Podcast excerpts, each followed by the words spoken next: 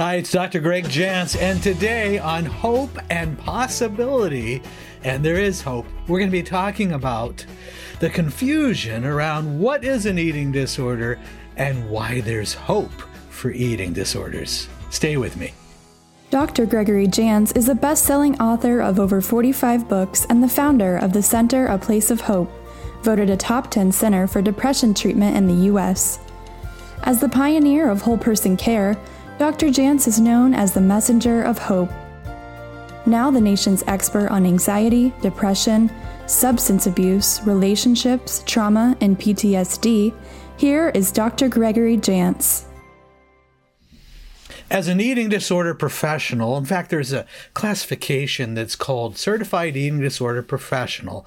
And I'm really glad we have this level of expertise and training for eating disorders. I'm also a approved supervisor through the International Association of Eating Disorder Professionals. What's all that mean? It means you have lots and lots of hours and years of treating eating disorders. And I have to tell you, some of you may remember the name Karen Carpenter. It was in the early 80s that we saw the eating disorders suddenly increase. And when I use the term eating disorder, well, back then it was anorexia and bulimia, self starvation, or binging and purging. And we have eating disorders today because there is a way of coping with pain that we can transfer into our relationship with food. Really, just that simple. Now, when I first began, I began treating eating disorders, and it really was in the early 80s. So, been doing this for a while. And I had a vision of how do you approach eating disorders differently? Eating disorders, unfortunately, were labeled as hopeless. Many times I noticed in my early research that healthcare professionals referred to eating disorders as the revolving door patient. What's a revolving door patient? Yeah, it's that patient that never gets well. They're in and out of the clinic or hospitals, and we don't have much hope for them. And for me, that was a big challenge. How do we provide hope and healing for eating disorders? Again, anorexia or bulimia. Today, our language and terminology has greatly, greatly expanded. We have uh, various uh, combinations of those two words, and even things like orthorexia, and uh, we have bulexia. We have combined and, in some ways, probably uh, created more confusion. But in our efforts to narrowly define what is an eating disorder and what type of eating disorder do I have, uh, we have now different diagnostic categories. I first was literally exposed to uh, the severity of eating disorders at a women's prison. I spent time in my education uh, at a women's prison, and I was assigned to the special needs section. And there in the special needs section, at that time, it was the center compound of the prison, and it was where they could keep eyes on these uh, women. At that time, it held 25, and it was um, those that they labeled at that time. Again, I'm just telling you how it was labeled then as special needs. And so they would keep an eye on them, and I was assigned to that, that section of the prison. I quickly learned that uh, as a young professional, there were times uh, of great intensity in those that uh, were labeled with special needs because in that compound we had a lot of eating disorders. Now, mainly it was anorexia. Some of those uh, women were self starving, I think, as a way to just get off of planet Earth. It was a slow suicide.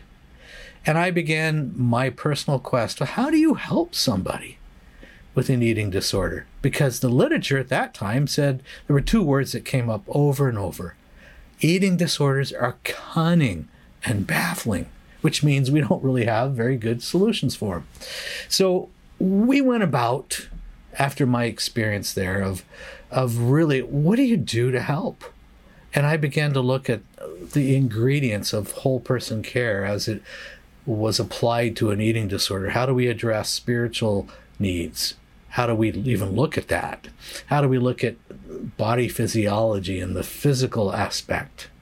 An eating disorder is much more than just weight, uh, underweight, or overweight. It's so much more than that. What happens to the body over time? Uh, the physiology, the body chemistry, the brain chemistry, the digestion. We began to look at what are the effects? What happens in the digestive system? And then how do we look at relationships? Past, is there been trauma? Uh, relationships in our life that were significant. What happened to those relationships? Was there abuse? Any form of abuse? Uh, we looked at sexual abuse and physical abuse. And not every eating disorder victim had sexual or physical abuse. But one area of abuse that really stood out was that of emotional abuse. Unmet emotional needs, neglect, purposeful intent to cause harm. Nearly everybody with an eating disorder connected into emotional abuse. And so from there, it was really uh, one of my first books. We wrote a book called Healing the Scars of Emotional Abuse. And this really came out of our early work with eating disorders. As we began to dive deeper into the whole person, uh, we began to look at what does the research say? Is there any research that what are the components? What how does a person recover? If in the early days of an eating disorder they really were uh, seen as cunning and baffling, we don't understand them, and they don't have we don't have much hope for their recovery that was what sent me on my quest and my personal journey to create a system of care for eating disorders that looked at the whole person to see can we bring about healing and recovery. And it was in, I believe, 1992 we did the first edition. You, see, I, I, I still got my pages marked. The first edition of Hope, Help, and Healing for Eating Disorders. And we looked at this whole person approach. And really, we looked at okay, what does food addiction or how does food addiction fit in this? How about brain chemistry and brain science? What happens? And so this is our whole person approach. I come into this uh, with a bias towards believing that a single approach or just um, addressing just with medication uh, that we're going to see I propose some very short term results and really not get us to where we want to go. Commonalities of all eating disorders, no matter all the different combinations of, of word choices and uh, eating disorder not otherwise specified. Well, what is that? Um, we have uh, those individuals that um, have a variance of, of different symptoms, but it all leads back where does that root cause go to? So we're interested in dealing with root causes.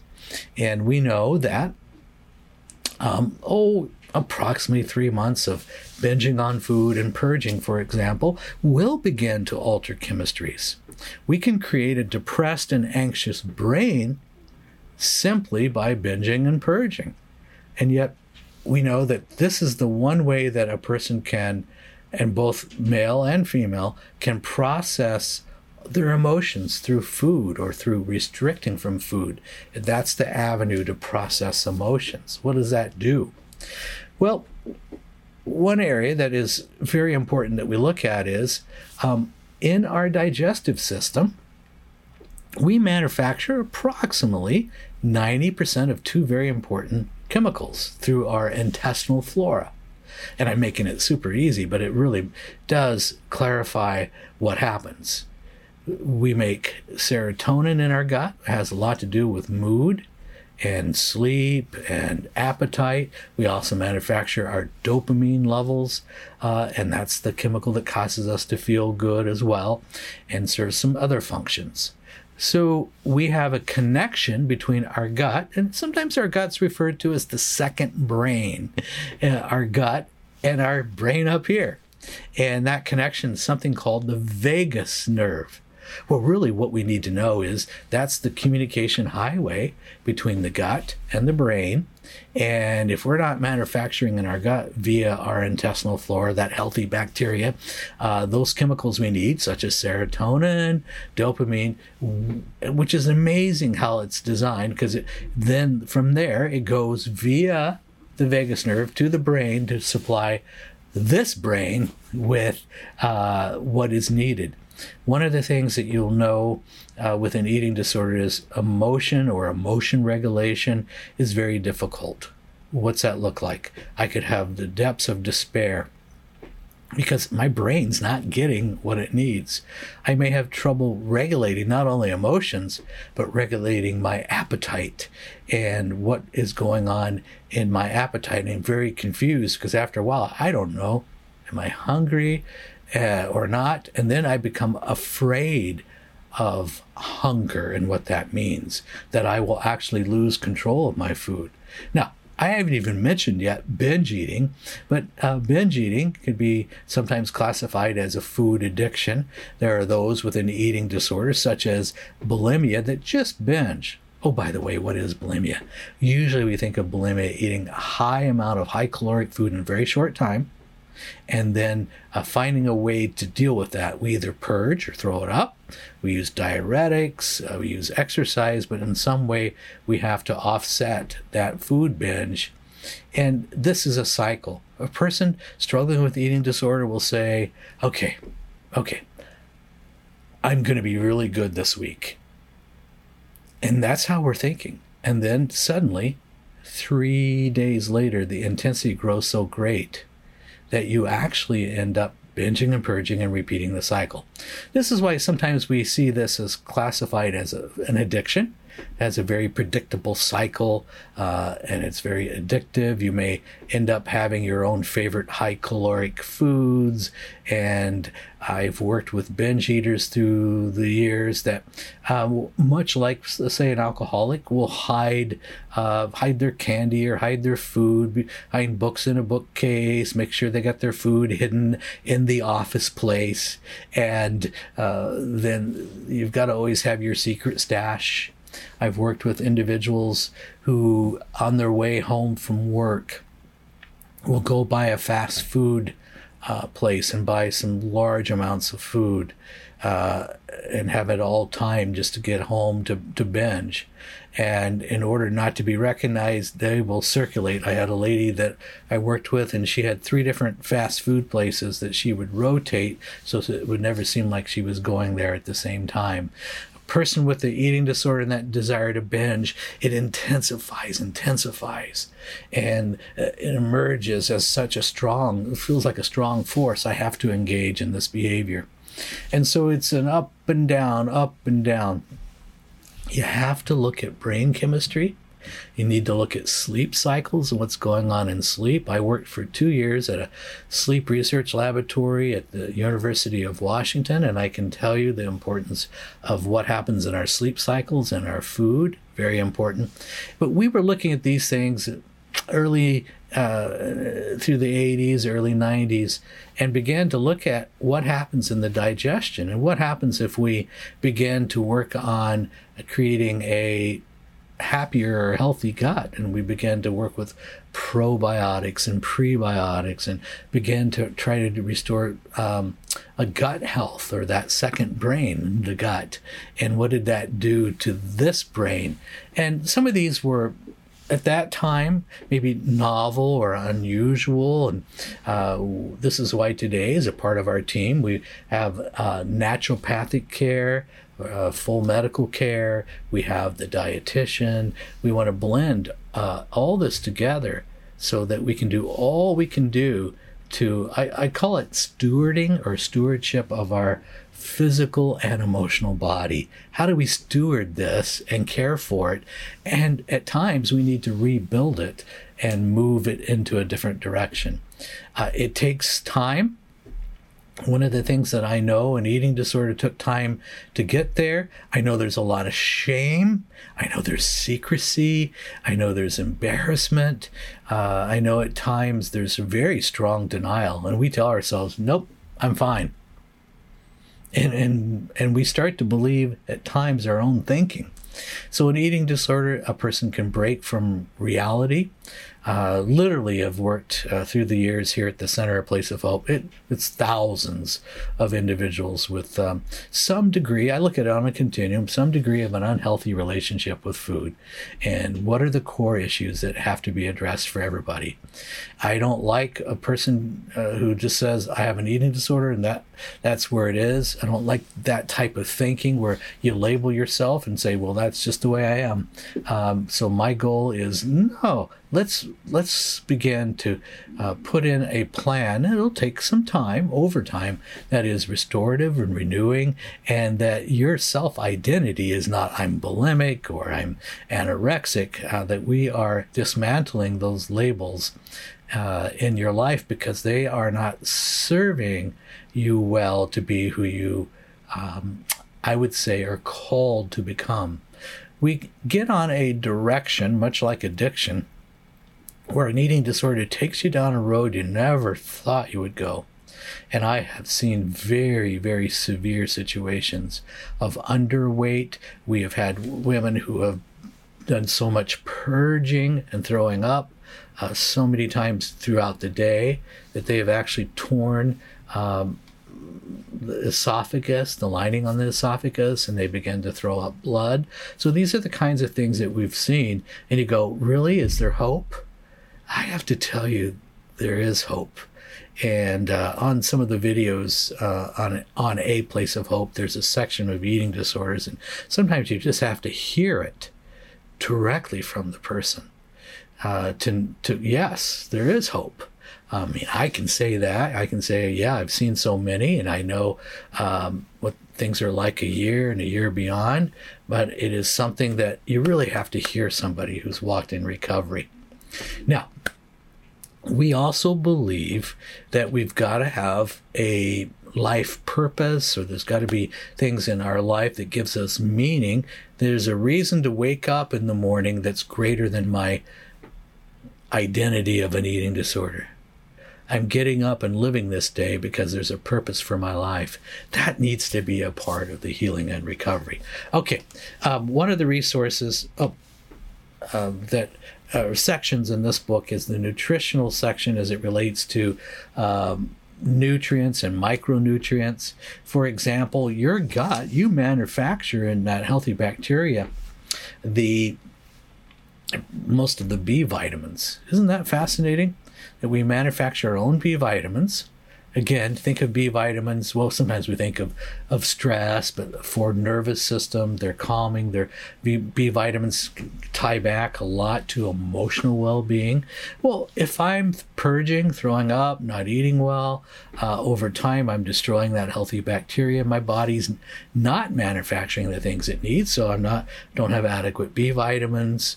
I don't have uh, the dopamine and the serotonin levels that I need in order to function healthy this is why I'll tell you, uh, we believe in the IV nutrient therapy. An IV of a custom, uh, it's a custom bag, if you will, or formula uh, based upon your nutrient deficiencies.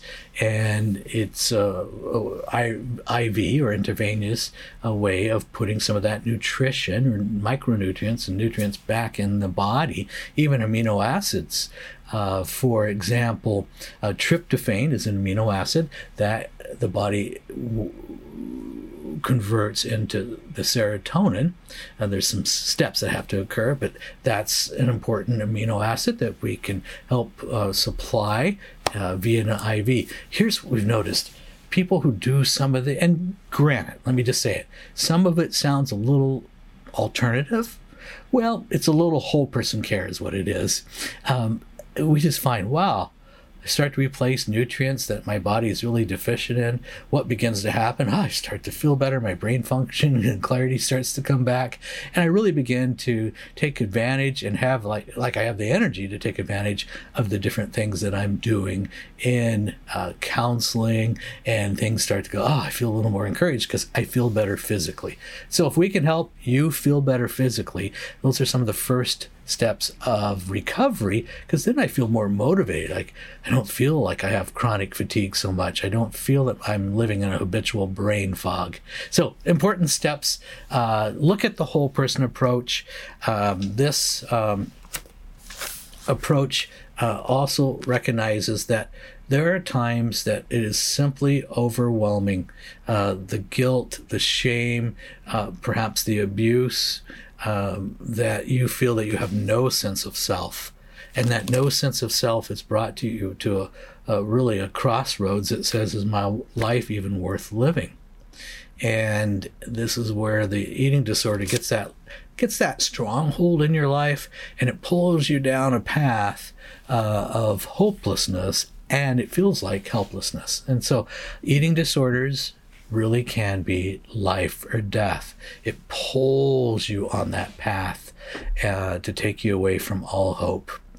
So, an eating disorder comes in many different forms, no matter what label. If I say food addiction, bulimic, binge eating disorder, anorexic, orthorexia, those who want to eat super clean, and they're, they become so obsessed with clean food. Um, I did see, uh, I was in a, a, natural foods grocery store and I, I saw a guy that um, he would be Mr. Organic. And I looked at him and had a brief conversation, but everything about him said he's taken this too far. okay. Uh, he didn't look healthy. He wasn't vibrant. He seemed depressed. I, I, in fact, a little concerned about him, and couldn't make decisions around food, and nothing was clean enough. Nothing was organic enough. Had to know, well, where was it grown, etc. So the joy of food and nutrition, and the joy of of of being vib- of having vibrant health, because usually we think of eating healthy, we want to have vibrant health. Uh, that that wasn't happening. So this can take that's why i say it gets a stronghold in your life and can take you farther than wherever you thought you'd ever go and it distorts reality. So an eating disorder it lies to us about who we are and what we are and it begins to rob that sense of self and our purpose in our life. There's hope.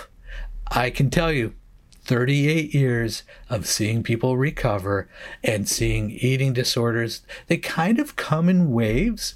You'll see different seasons and times. Some of it depends too what is being kind of promoted in the media, but eating disorders have and are dropping to younger ages two thirds of sixth grade girls report of going on some form of a, of a restrictive diet. Let me say that again. And it's not just with girls, but what I read was two thirds of young girls, sixth grade, have already done some form of restrictive diet. So this is just saying I'm learning early on that I'm not good enough or something's wrong with me, and body shape, body image gets distorted potentially at a very young age. All right, there's hope and there is redemption from an eating disorder. What's that look like? I don't have to live in that bondage anymore. There is freedom, and there is hope, and there is recovery.